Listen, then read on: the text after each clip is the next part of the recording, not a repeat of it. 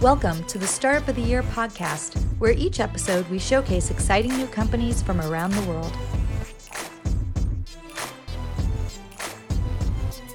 This podcast is produced by Established, creators of the Startup of the Year program. Established is focused on helping organizations with their innovation, startup, and communication strategies.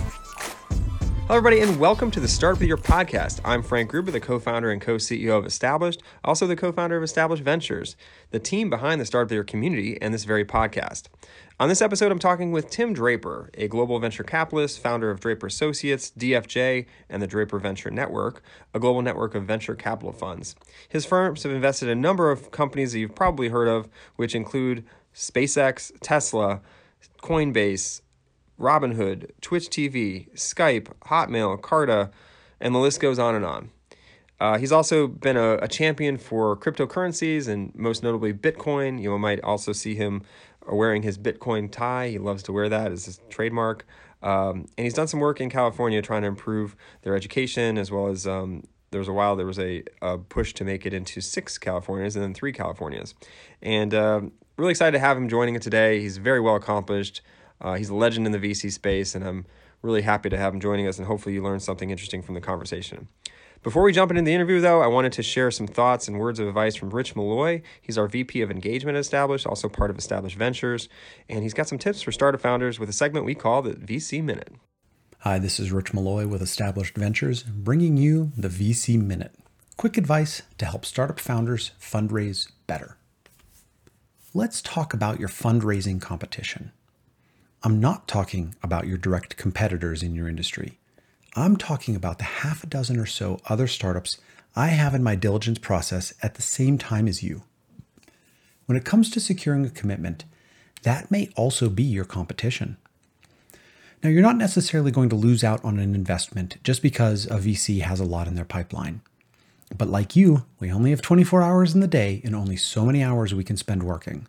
So we always want to be sure we're working on the funding rounds that are the highest priority for us. In other words, we are constantly ranking companies internally to reprioritize and refocus our efforts.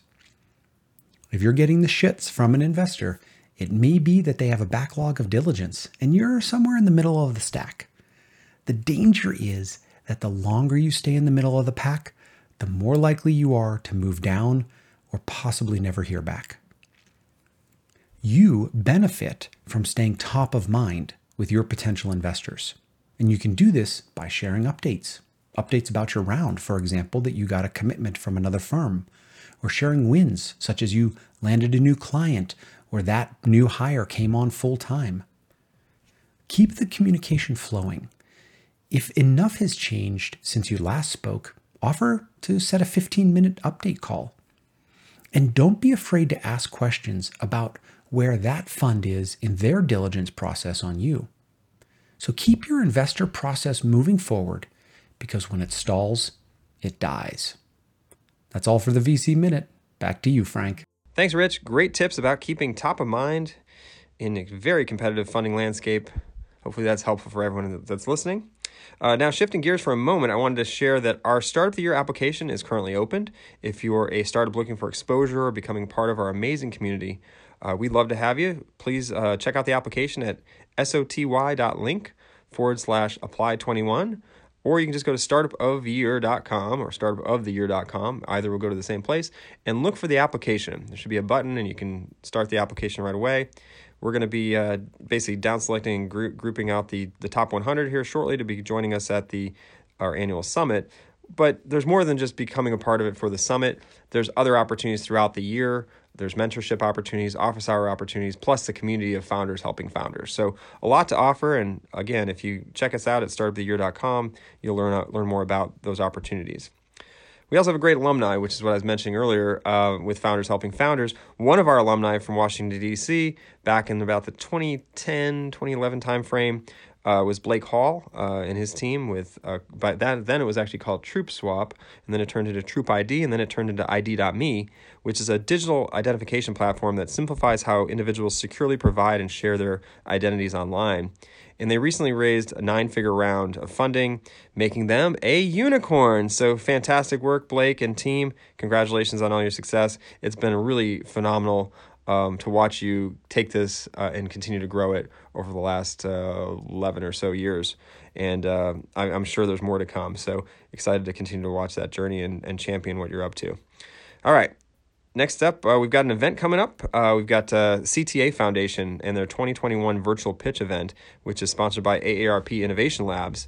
That'll be taking place March 31st. That'll be March 31st from 3 to 5 p.m. Eastern. So if you want to join us, where 8 startups will pitch their innovations and engage with some Q&A and with experts and judges. And then, you know, after that, there'll be an award for the fan favorite, so you actually get a chance to vote for your favorite of the live pitches. If you're interested in registering and checking it out, go to est.us. Again, est.us/331EB, Echo Bravo. So est.us 331 Echo Bravo, and you can sign up to be a part of this event and have your voice heard as you get to vote for your favorite startup during this pitch competition. We've been working closely with the team, and we're excited about this event coming up. All right. For those of you that also may have heard this before, sorry for the repetitiveness here, but our startup listeners, we work with a number of different programs, one of which is the NASA iTech program, and we are looking for startups for their various pitch sessions and challenges as they continue to try to do innovative things, everything from going back to the moon as well as Mars and whatnot. They need technology companies to help them with some of these missions. And so if you're interested in being a part of one of these programs, check out est.us/NIT. est.us/NIT, and you can learn more about the NASA iTech program and what they're looking for as they have different cycles and they continue to look for different types of technology. And it's not just technologies you think about when you're thinking about space. It could be anything from wearables to, AI to, there's a number of different categories. There's an X factor category. So you may not be thinking it's you, but check out the information, and maybe it is, and maybe there's an opportunity to get in front of NASA with your startup. All right. We've also been busy over on Clubhouse, the new app that's unfortunately only on iOS right now. Hopefully it's on Android soon, so sorry for all those Android users out there. But we've been doing some different various clubhouse rooms. And we have our own club called the Startup Community Club. So if you're in Clubhouse and want to join us, please go check out the Startup Community Club, join it, and we'll be doing additional events. We do some office hours. We've done some community spotlights around different communities. We're going to be doing an event next week around the AARP and CTA Foundation event that's coming up, and so that'll be kind of fun. And you can also follow me at Frank Gruber and learn more about some of the different office hours opportunities and things that I'm involved in, and I'm obviously given time to help startup founders. So check it out if you're on Clubhouse. And finally, if you're interested in more programs like the office hours or some of these other programs we work with, like NASA, you can check out some of the other programs by going to est.us/programs. It's the best way to get notified about the startup opportunities that we come across while we're working with various partner organizations in a number of different ecosystems across the country. So we're always looking for startup opportunities. We want to play matchmaker and help startup founders get connected with these various programs. So check that out. It'll be in the show notes as well. Okay, now let's listen to our conversation with Tim Draper from the Startup of the Year Summit in the fall of 2020. It was a great conversation, and I hope you really enjoy it. First, let's just dive into your venture capitalist background. You come from a long line of investors. You're a fourth-generation investor. Is that right? Fourth generation? Get that right? I'm third. My grandfather was the first Silicon Valley venture capital investor. My dad was a pioneer in venture capital. He really plowed some great turf. And then I started, and I was the third generation, but my children, three of my children are venture capitalists. Right. Pretty amazing. And they've done very well. Adam with Boost is a tremendous success. And Billy worked with me at Draper Associates, and now he's at Path Ventures. He spun out. It was a sad and proud moment for a father when he spun out. And my daughter, Jessie, runs Halogen Ventures, and she backs only women. Right. And Jessie actually joined us. She joined us earlier this year. She basically, we had these lead up events for Startup of the Year that kind of culminate in this event. And she helped us kind of with some of the, like one of the lead up events, she actually was a judge and helped us figure out who, which companies are going to be fast tracked to this event today. So that's pretty exciting. Oh, stuff. Terrific. Yeah, yeah, she's a good judge of it. They all grew up. I mean, they saw how excited I was at the dinner table about my work. And I think they just took to it. Definitely. She had some great advice for startups that were part of that. All right. So you started looking at startups, you know, right away. You created your own fund backed by SBA actually, which is kind of interesting. And then you started investing. You've got some amazing investments. Which one, you know, from you know, I mentioned some earlier, Hotmail, Skype, Baidu, Tesla, SpaceX. Which one are you most proud of thus far? You know, I think the one that that really set me on the right path was Hotmail, because we it was pretty funny.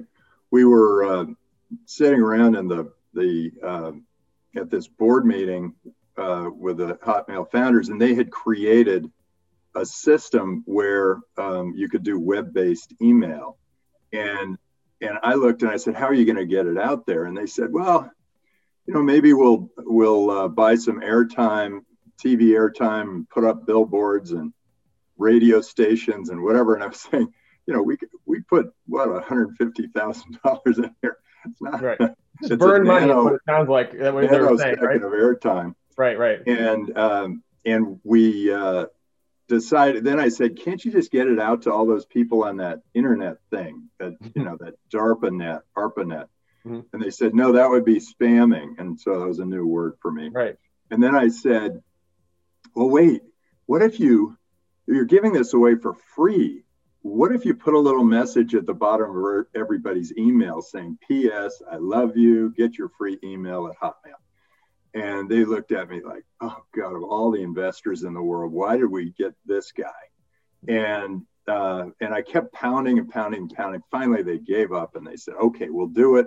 But no P.S. I love you. Just get your free email. I thought that was the best part.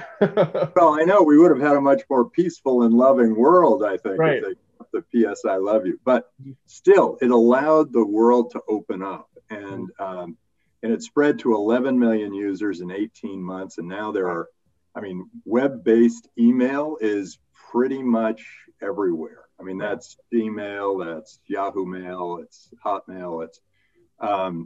And so I think maybe 2 billion of the 4 billion people on the internet, maybe 5 billion people on the internet, are all connected through web-based email.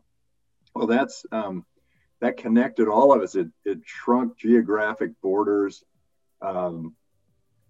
Interesting story. The founder said he sent one email to a friend in India. Mm-hmm. And this was way back when, 1995, I guess. And it spread to 100,000 registered Hotmail users in India. Wow. And at that time, I don't think there were 100,000 computers in India. Right. So they just got everybody, multiple accounts on every computer. So pretty much everyone in India got that email at that point. Yeah. That had that email. That's pretty phenomenal. Pretty and so right? I think the world is much closer and tighter because of it, and that and Skype have both, and then Skype of course allowed us all to talk to each other and then eventually see each other.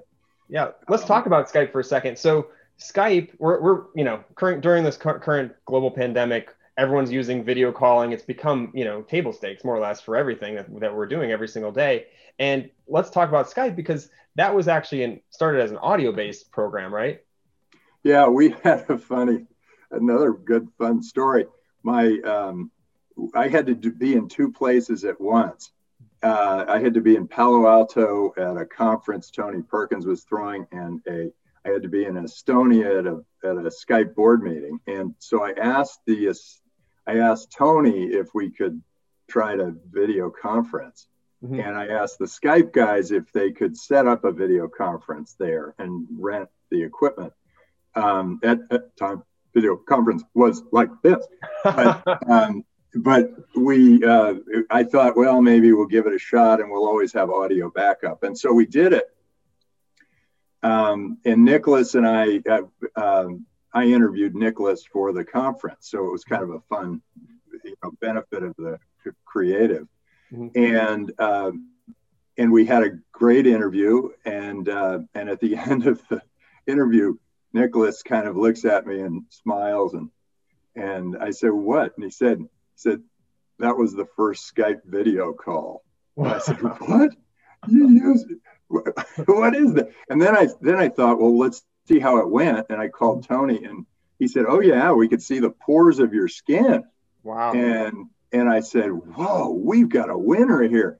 Niklas says, well, no, not so fast, Tim. We cut off 100,000 simultaneous audio calls in order to get the bandwidth so that we could do that. That's pretty funny. Yeah. So my daughter Jessie was also on that Skype video. Oh wow! She was traveling with me, and so I guess it was take your daughter to work day or something. But anyway, I took her with me. Wow. And so she is quite proud to say that she was also on the first Skype video call. And now, of course, I mean Skype, Zoom, all of these have really had a huge impact on our world. Right. Definitely. Long term, I think the one that's going to have the most impact might be SpaceX, because when we colonize Mars, I think that SpaceX, yeah, that will be a big deal. Yeah, I'd say that's a big one. That's not. I mean, that's literally a moonshot, right? So let's talk about that one. I mean, planet shot, right? Yeah. So. That's pretty bold, right? To go out there with as a leader and say, we're going to Mars. And then you guys obviously support that with your investment. So what do you see there that makes you like invest, you know? You know, entrepreneurs like all of you out there have a couple of different approaches. There are many different approaches. There's one that's customer based. I mean, always love your customer, delight your customer, do what you can for your customer. And then there are those entrepreneurs who say, we're going to Mars. Right. And then what happens is a lot of people think, oh boy, that's crazy. Why would anybody think that we could go to Mars? That seems impossible. Mm-hmm. But then all the best engineers in the world say, how would we get to Mars? And then they say, I think I can help them. And so he, like Elon, ends up with the best engineers in the world. They all come from all over the world to work at SpaceX, right? And and they do it because he inspired them to think of something that might be possible, and got everybody thinking about that. And I think that's another great way to run a business. The other one, the one. I think about Niklas Zennström and Robin Lee. They both came to me, Niklas from Skype and Robin from Baidu. They both came to me and said the exact same words. They're from two different countries and very different cultures. They both said, I want to delight my customer. And somehow that delight, something about the idea of delighting a customer, I think makes a huge difference for people. That's interesting. I mean, I've heard that now. A number of successful companies have a similar kind of mantra. Thinking about, you know, customer service with Zappos, they ended up, you know, obviously getting acquired by Amazon. Oh yeah, I mean, when you talk to Jeff Bezos, that's all he's thinking about. How do I make the experience better for my customer? Better for my customer. Definitely. You know, and these guys are absolute heroes. They have done extraordinary things for people. Mm-hmm. I think of how much. You know, people say, oh, Bezos, you know, whatever. I don't know what they're picking on him for. Yeah. But he should be revered, because he has brought more people out of poverty than anybody else, I think, on the planet, except maybe the Google guys. They have educated more people on the planet than anybody else. But he has, think about how the wealth and the convenience and the improvement in life that he has created with Amazon. If I need something, I can go to Amazon, push one button, and boom, it shows up the next day. That is amazing, and it is magic. And that's because that entrepreneur said, we will delight our customer. We will do what we can to make that product arrive to that customer as quickly as it possibly can. It's pretty phenomenal. I couldn't agree with you more. I mean, Amazon, I had my groceries delivered today, like this morning, for this call, I didn't have to go and run into the store to do it. And obviously with the current situation in the world, it feels safer to me, so I don't know. So, okay. So let's talk about, you talked about Baidu briefly. Let's talk about, you were one of the first investors from Silicon Valley to invest in China, and you invested in Baidu. Talk about that a little bit briefly, and then maybe talk about some other similar places where you see opportunity for investment. Well, I was lucky because I had a window on international activity when I got started in the venture business. My dad was the chairman of the Export-Import Bank of the U.S., and then he was the UN Development Program administrator. He traveled to 110 countries. He saw it all. But anyway, I got a chance to go with him on one of these UN missions. And so I was, or a couple of them actually, but one was to China. And at that time, there was one main road. We drove on the only car on this one main road that took us to the one international hotel in all of Beijing. Wow. And everybody there was on bicycles and trading fruit and vegetables with food in these big Chinese hats, and that was China.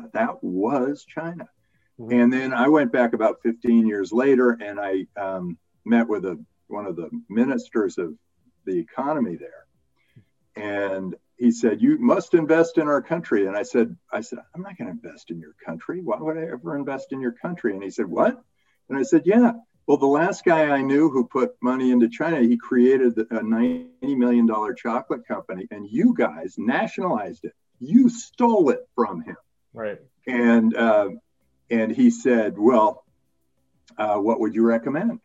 And I said, "I would recommend that if anybody invests any money in your country, you make sure that if they are successful, that they can pull their money out and tell all their friends about it. And then you will get more money invested in your country than you ever imagined." Mm-hmm. And he was listening. And about 5 years after that, I went back with DFJ ePlanet and met with, I was the first Silicon Valley venture capitalist to look at China. Mm-hmm. as an investor. And I met with Jack Ma. I mean, he was such a passionate guy, but his English was broken, and I couldn't quite understand what he was talking about doing, but he was very passionate. I saw him give a speech. Mm-hmm. I met with Pony Ma. So I could have invested in all three of the BAT, mm-hmm. but I met with Robin Lee, and I thought, wow, this guy is pretty incredible. And he was a very tough negotiator. And we had a tough battle in a taxi cab about the valuation, and we finally came to terms. Mm-hmm. And boy, was that a great decision, I think, on both of our parts. And Robin created an amazing company. And think of what Google has done for America and a lot of the English-speaking world. Baidu has done the same for the Chinese-speaking world and some of the Japanese-speaking world.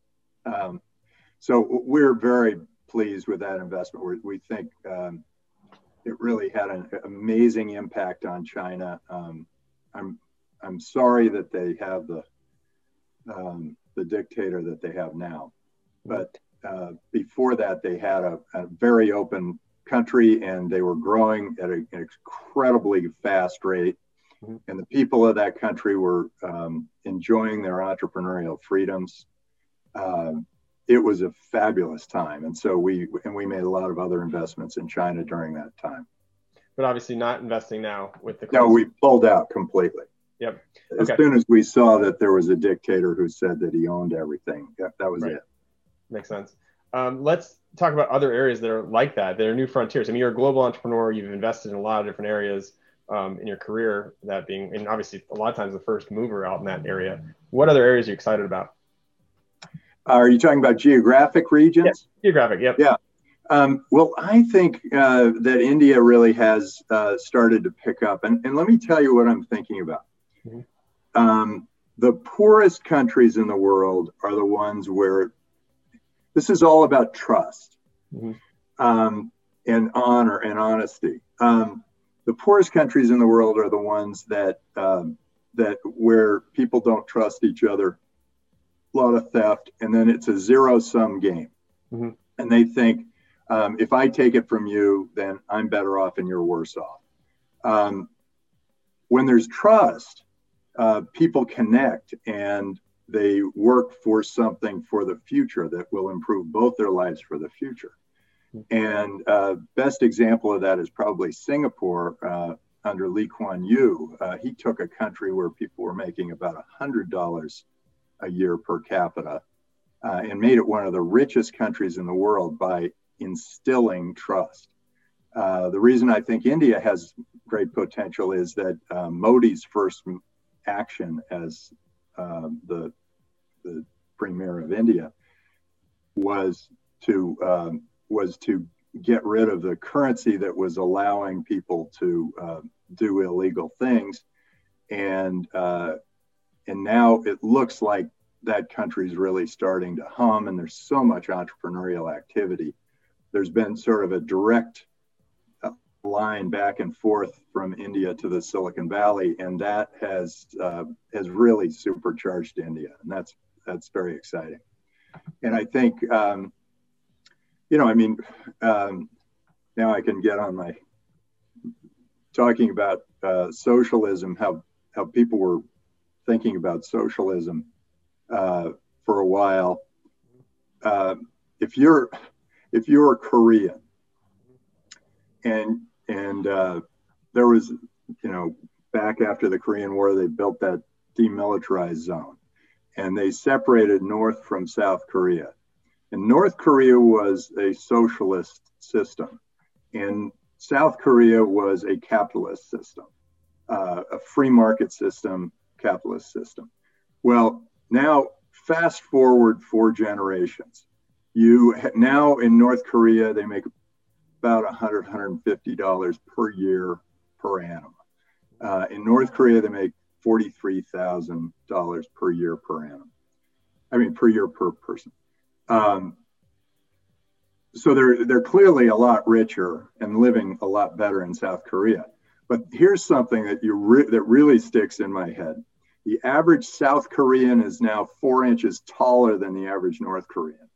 Interesting. So I'm always, when I'm looking around for investment, I'm always looking for those countries that are on the way back to freedom and away from socialism, away from where the government controls everything. Government controls equal poverty. That's basically what happens. As soon as the government decides everything, you get poverty. Mm-hmm. And when the government backs away, and it's like George Washington saying, giving up his power and so for the good of the country, or Gorbachev did that for a while. Deng Xiaoping did it in China. When you have a leader that is willing to sacrifice their own power for the good of the country, then you get freedom. And that freedom creates prosperity throughout for centuries to come, for decades to come. So freedom turns out to be the key item. And we actually, I set up a nonprofit called the Draper Hero Institute, and they're doing a research program on which countries are the freest and which ones are trending toward freedom. And those are the ones that we're saying are the best for startups. So that's kind of it was a short question, but it got me going. No, that's great. I love it. And I wanted to, it kind of leads into the next question. You're a big supporter of decentralization and Bitcoin and that whole ecosystem. Can you share a little bit about, your early support of that and what you found and kind of your direction with that? Yeah, I've got a Bitcoin tie on. I'm supporting the decentralized world. Mm-hmm. I'll tell you what I like about Bitcoin and the decentralized world. While the internet opened up these borders, they all, suddenly we were trading with each other. And by the way, just so people understand the importance of trade and free trade, if if I have a farm and you have a house, and we don't trade, right, then you die of starvation and I die of exposure. Mm-hmm. If you multiply that by the 8 billion people around the planet, we're all interconnected. We're all interrelated. We're all getting this pen to my hand. Mm-hmm. It was probably touched by 200,000 people from 30 countries. Right. We are all interconnected. We're all helping each other, doing things, serving each other, making each other's world better. And when you have that, that's a very powerful thing. Well, the internet opened up the world. We used to be tribal, where if I'd put up a border between us so that if you don't cross, we're safe. If I don't cross, you're safe. And that was the tribal system, and it worked very well because it kept us from killing each other off, and it let us prosper in our own little tribes. Well, then what happened was the internet opened it up, and we realized that we could trade with each other across borders much, much easier. And suddenly we were all much wealthier, much better off without these geographic borders. Well, then then Bitcoin came along and said, this is now you can actually trade across those borders, and you can have a global currency. And that currency is not restricted at the border. That currency is not tied to any geographic territory. It's not tied to any political force. It doesn't decrease in value when you print 13 trillion of them. Right. Bitcoin, there are only 21 million. That's all they're going to be. And so it turns out to be something that allows incredible global freedom. Imagine this: you're in Syria and you have a lot of Syrian money, and you then get pushed out by the military, and you're now in Greece and you're a refugee and you have nothing. Right. That was not Syrian money; it was Bitcoin. Mm. You would go into Greece and you pull that down and you start your life over again, and you'd be fine. That's just one example of the many, many examples of why, well, first, digital money is much more efficient, much more effective.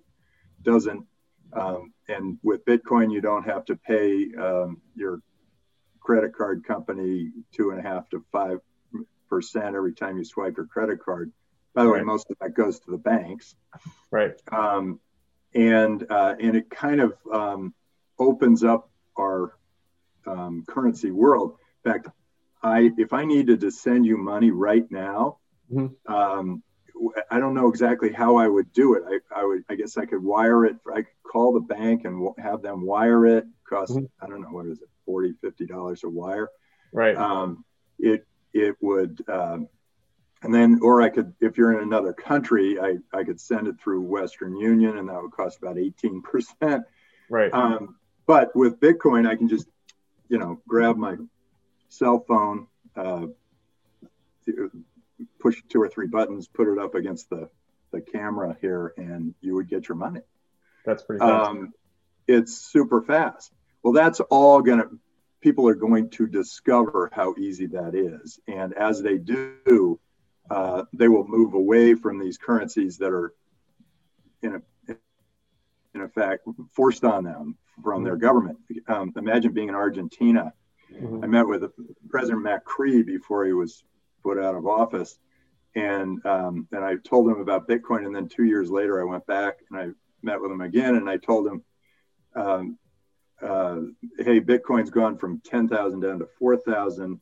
But during that time, the Argentinian peso has gone from 75 cents to 25 cents. I'll tell you what, we'll make a bet going forward which mm-hmm. of these currencies does better. And I'll double my investment in Argentina if the Argentinian peso does better. But if Bitcoin does better, you make Bitcoin your national currency. And we had a very heated, fun conversation after that. Mm-hmm. he never actually made the bet. We did shake at the end, but it wasn't about the bet. Gotcha. If he had done it, I think Argentina would have been much better off. But he got pushed out of. I mean, he got voted out of office, yeah. And the Argentinian peso now has gone from 25 cents to 1 penny, less than 1 penny. Should have taken that bet. And that during that time, Bitcoin's gone from 4,000 now to 11,000. Wow. So I'm sort of sorry he didn't make the bet. Yeah. And I'm sorry he didn't stay in office, but it is very clear that if you're in Argentina, you would much rather do business in Bitcoin. Mm-hmm. Same thing with Nigeria, same thing with Venezuela, and same thing with America, because America just printed $13 trillion. They devalued your currency, our currency, by about 20%, 30%, something like that. So we're certain to have, I mean, whether we have inflation, yeah, we will have inflation. I mean, pretty certainly. That makes sense. Let's switch gears a little bit. Let's talk about the creation of Draper University, and it kind of leads into then creating Startup Heroes, which we want to talk about as well. So let's talk about Draper University. Well, how did you decide to start Draper University? What was the process there? So I felt like in 2008, when the markets were collapsing and the financial system was under siege, and nobody knew whether they had value or not, whether any people were talking about the dollar not being worth anything. I thought this would be a time for heroes. This would be a time for the entrepreneurs to rise. But in the financial world, all I saw were people with their heads in the sand.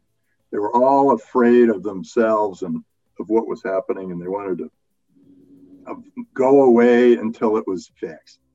And I thought, well, what's wrong with this? What's wrong with this picture? And I think the education systems of the world want people to memorize stuff. They want them all locked in class. And all the grading systems are, you get an A or the top grade if you don't make any mistakes. And I thought, well, that doesn't make sense, because really the best things that have happened in life, penicillin, all these things happen by mistake. Penicillin, electricity, Reese's peanut butter cups, America. They were all started by mistake. And so why aren't we allowing those mistakes? Why aren't we allowing people to fail?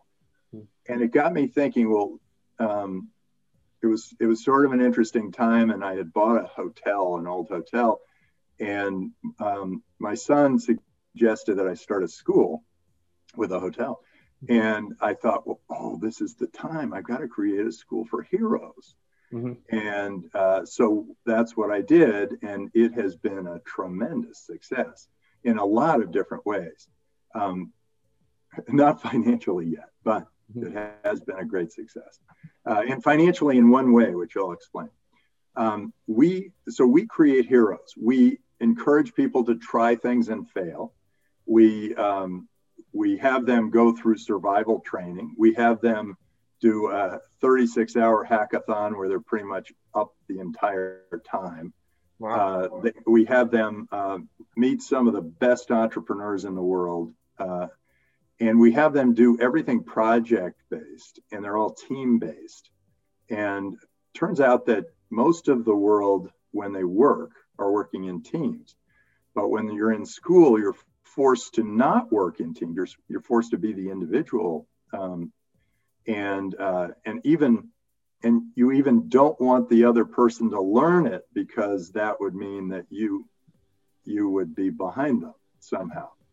And that doesn't make any sense. We don't learn nearly as well because of the that sort of the negative competition inside of schools.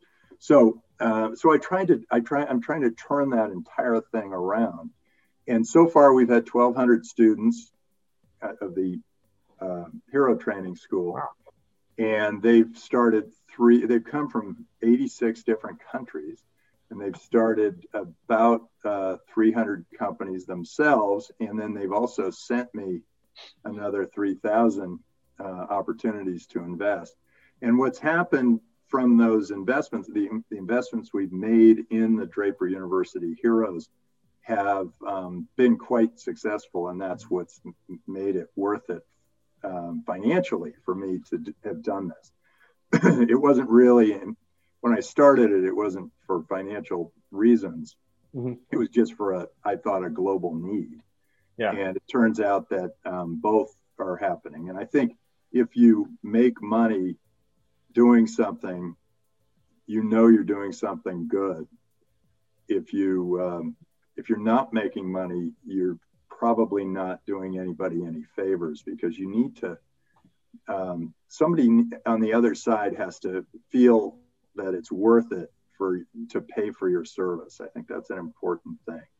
So anyway, our service seems to be doing very well, but then COVID came along and we had to go online. Okay. And we created a similar hero training, entrepreneur training system online, and it's 2 weeks and $500. And we've had about 500 people in that program so far, and it seems to be quite successful. So Zoom calls are getting closer to real life. Right. And we're able to, in effect, make it an offline, online experience. That's phenomenal. I mean, you're reaching more people faster. That's fantastic. And the book was really written because I kept repeating myself at Draper University, and I thought, hey, this would be a good idea to show everybody, allow other people to get that same kind of thought-provoking training. Right. Let's talk about the book, and you've got the Startup Heroes Pledge in there. Talk about a little bit about that pledge and kind of what it means to you. Well, I can give it to you. Okay, let's do it. I will promote freedom at all costs.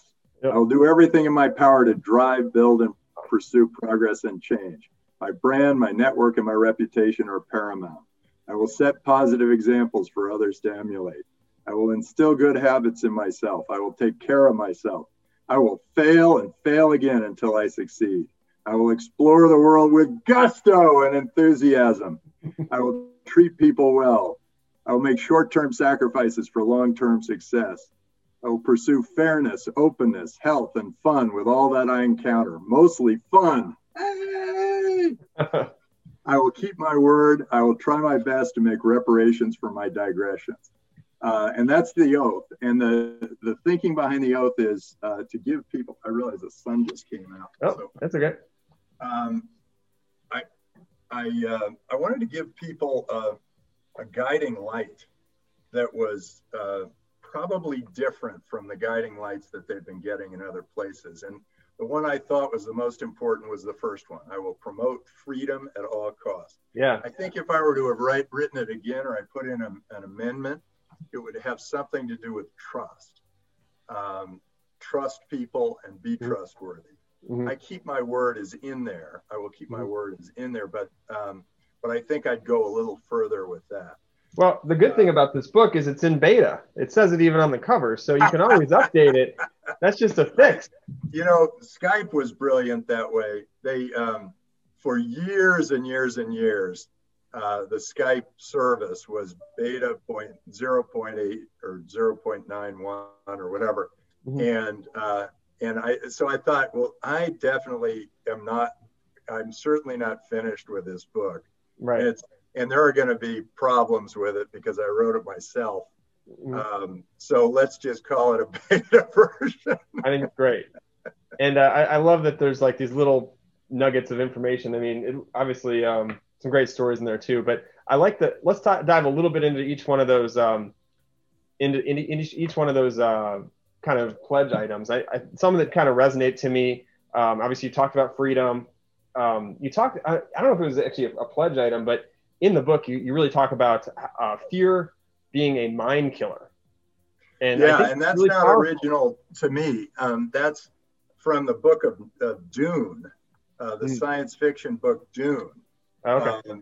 Frank Herbert writes, "Fear is the mind killer," and actually it was pretty interesting. There's a very successful president in Uruguay who I was talking to recently, and he said fear kills all economies. And so fear really, and it's interesting because the media thrives on fear. Right. The news cycle is nonstop fear, right? Watch the local news and every story is a fear story. Mm-hmm. I did that once. I tested. I thought, okay, well, let's just see how many of these stories are tied to fear. And it was 13 out of 13. Wow. Every single story was a fear story.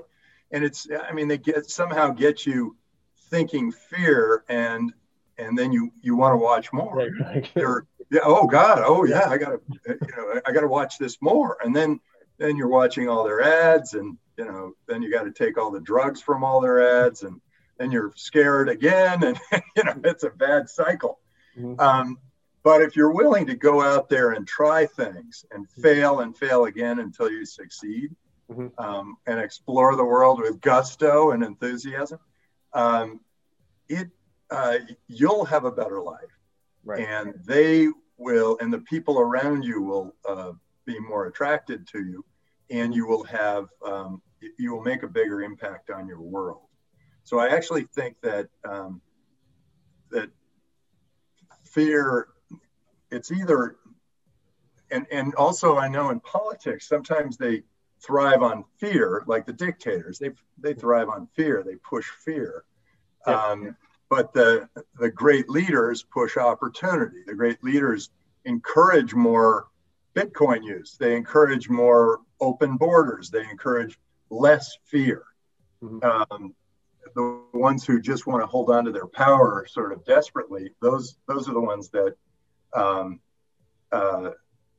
they infuse fear into their society, and fear is an economy killer as well as a mind killer.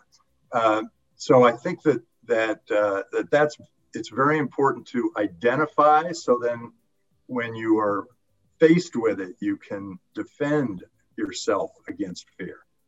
All the decisions I made that were made based on fear were the wrong decisions. Mm.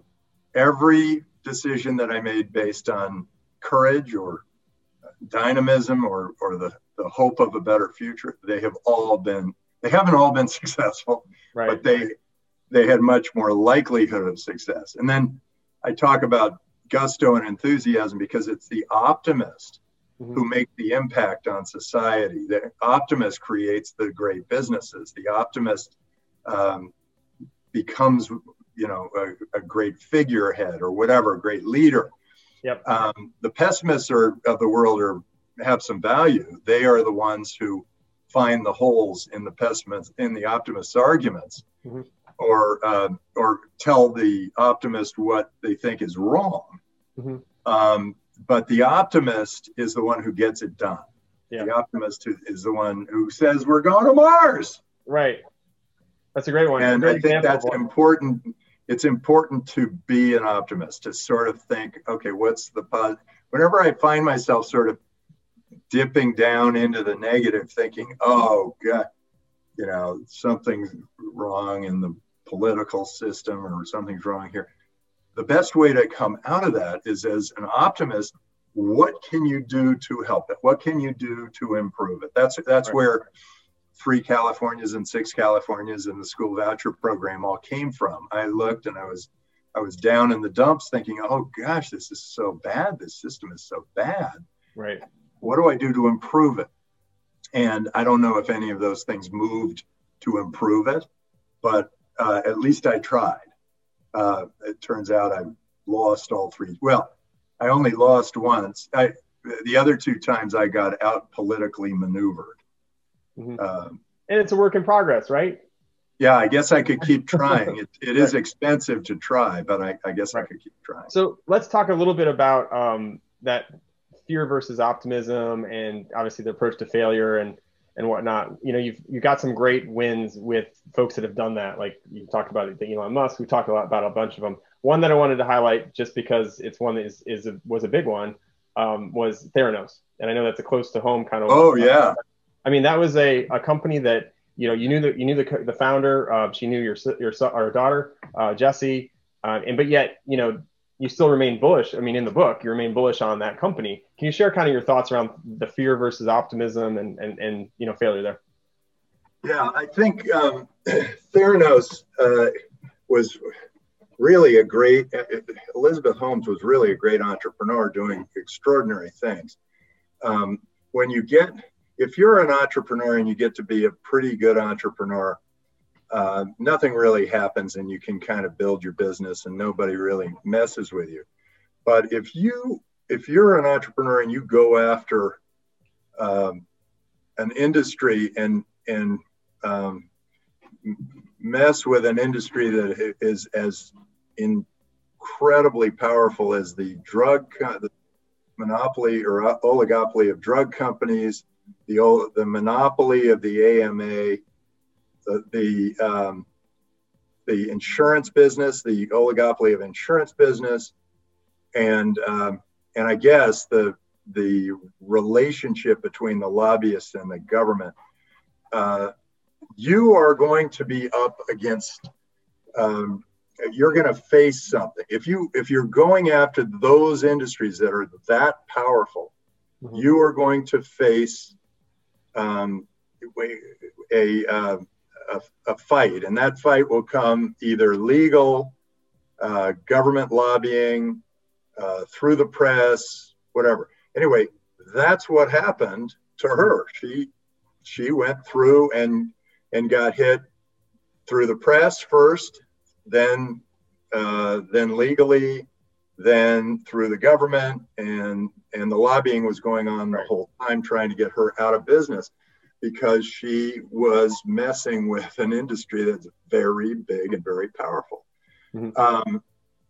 I think that has happened to all the great entrepreneurs. I mean, Uber, the taxis came after Uber, but it was too late. The consumers had spoken. We like Uber better than the taxi service. You know, too bad, taxis. We're not going to do anything for you. Elon with the cars, the cars were,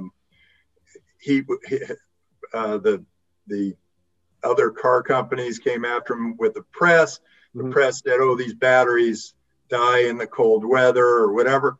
And Elon goes and he proves that, no, these cars actually are fine in the cold weather. This guy for the New York Times just drove around in the parking lot for 3 hours to run out of battery, so he couldn't make it to his destination. Makes sense. And he went out, and the great entrepreneurs figure out how to when they get poked by the press, they figure out how to parry back mm-hmm. and say, yes, but hey, it's the safest way, it's the cheapest way to test your blood, whatever. I think that there was probably a better way for her to have handled that whole thing. Right. But you knew that when you were getting that big and that successful, that the people, the incumbents mm-hmm. would be coming back after you. Definitely. That makes sense. We actually have a company that was part of our Startup of the Year. It's called Aperiomics. They're the only company in the world that's been able to identify every known bacteria, virus, fungus from a urine sample. And they actually won Startup of the Year a couple of years ago, and they're selling those tests online and doing well, but they did get hit with similar, mainly fallback from Theranos when they were outraising. They're actually outraising again and continue to try to push ahead with their mission, but totally hear you. And so I'm curious if that's an area that you jump into again, as they continue to be out there. Yeah, I've seen 15 companies doing exactly what Theranos was doing, or more or less. Right. And I imagine that the guys from Fortress now, who own all the Theranos patents, will be coming after them. Some will be new. Okay. Or working with them to get better deals. So yes, I think. Oh, of course. Yeah.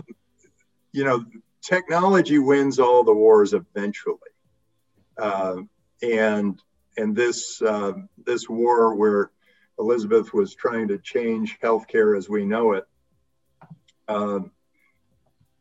and going up against the big system that is actually, turns out, the last 4 years are the first time that we've lived shorter lives because of healthcare, and so she was clearly going after something that really needed changing. that didn't want to change. Mm-hmm. But I think it's coming, and I think we're going to see some great companies come that do make it so that you can test blood, create a feedback loop within the body. There are a lot of interesting things coming along the pike that that are more data driven than wet lab driven, and it's quite exciting. We've got a company called Cloud Medics that allows people to do through AI. They can do just with medical histories. They can do a better job of diagnosing someone than the average doctor can. Mm-hmm. And when combined with a doctor, they do even better. That makes sense. And then one of our companies, Verge Genomics, has made it so through the dry lab on the computer, they can put the disease up on the screen and run off-patent drugs against it. And they found something that is 25 times as effective as remdesivir for combating COVID. And it's going through FDA approval now. And a lot of drug companies are all sort of working to get the distribution rights for that drug. So interesting things happening in healthcare. A lot of it will be data-driven. And it'll be data like, you know, what I ate for breakfast and how many miles I've walked and what airplane seat I sat on, what conferences I attended, who I shook hands with. All those things are going to be completely connected, and that's going to be an exciting new level of healthcare, and it will be much cheaper. And that's where the big institutions are not going to be liking it, because mm-hmm. those drug companies, as you know, they advertise like crazy on TV. And that's because they have so much money that they're making off of these drugs that maybe aren't the best thing for you. No, that makes sense. And we're just about out of time. And so I wanted to ask you one more question and then kind of wrap it up here. If you could give one piece of advice to the startups that are out there pitching, you know, we talked a lot about the pledge and everything you're looking for, but what's that one thing that you think that you look for from a startup that you want to invest in and that you would share with those companies? Well, I think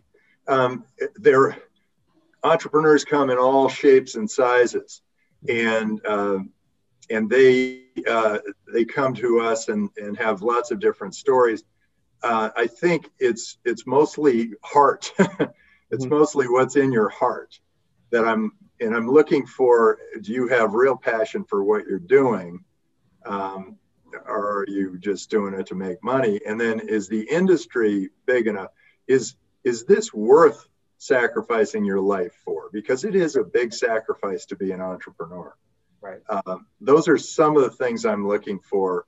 And then, are you taking a new technology and applying it to an existing system that needs the new technology? So all those things combined, I think, are what we're looking for. And then you can't be completely right in the mainstream, because I always say that when we had 10 partners at DFJ, our decision-making system was never as good as when it was just one of us or three of us, because you need the extra piece. It needs to be something that is not obvious to the world. If it were obvious to the world, you'll have 1,000 other competitors, mm-hmm. but if it's sort of unique to you, then that's quite exciting. So make sure that if you're starting something, that you are uniquely qualified to do it, and you are going to be the best in the world at it. Thank you, Tim, for that advice. And you connect with companies everywhere. So what's the best way for them to find and connect with you? Oh, I'm Tim at Draper.vc, but only send me business plans. When you've written up a great business or decks, yeah. written up a great deck or written up a great business plan, then definitely use my email address, tim@draper.vc. Right. But if you send me anything else, you end up going to spam. You probably get a lot. a lot of emails. Thank you, Tim. Yeah, because I need to clear through them quickly, and and it's a big part of my job. Actually, most of, I'd say maybe half of my deal flow just comes from people who know my email address. So I appreciate that. Keep it there coming. You go. If you've got a business plan or you've got something working, send it to Tim. All right, thank you so much, Tim Draper. It's always amazing to talk with someone that's such a visionary and can see and believe in startup founders that are trying to change the world like him. Not to mention him is also his family is also involved. Jesse's got a fund and as well, and his son does as well. So exciting stuff going on from the whole Draper family. Love the enthusiasm and the gusto of what he's about, and appreciated him joining us today to share some of that. So hopefully you found it enjoyable and learned something new. I did, of course, and I love talking to Tim. Well, that's this episode. Hopefully you enjoyed it and you're able to take something interesting away from the conversation. Thank you again for listening. Please drop us a review, and if you're not subscribed already, please do subscribe as well. We love, continue to build our audience, but also love to hear from you from the review side. So if you have any feedback, please let us know. And remember, if you have a startup idea and you want to get something going, today is the best day to start. Doesn't mean you have to knock the whole thing out of the park today, but you got to start somewhere, get something going, get that minimal viable product out there, and start testing with customers and building momentum. There's a lot of steps, but you can't start doing it without starting. So today's the best day. And until next time, I'm Frank Gruber, signing off. Stay safe and be well out there. Thanks for listening to the Startup of the Year podcast. Be sure to subscribe, and we'll be back with another episode soon.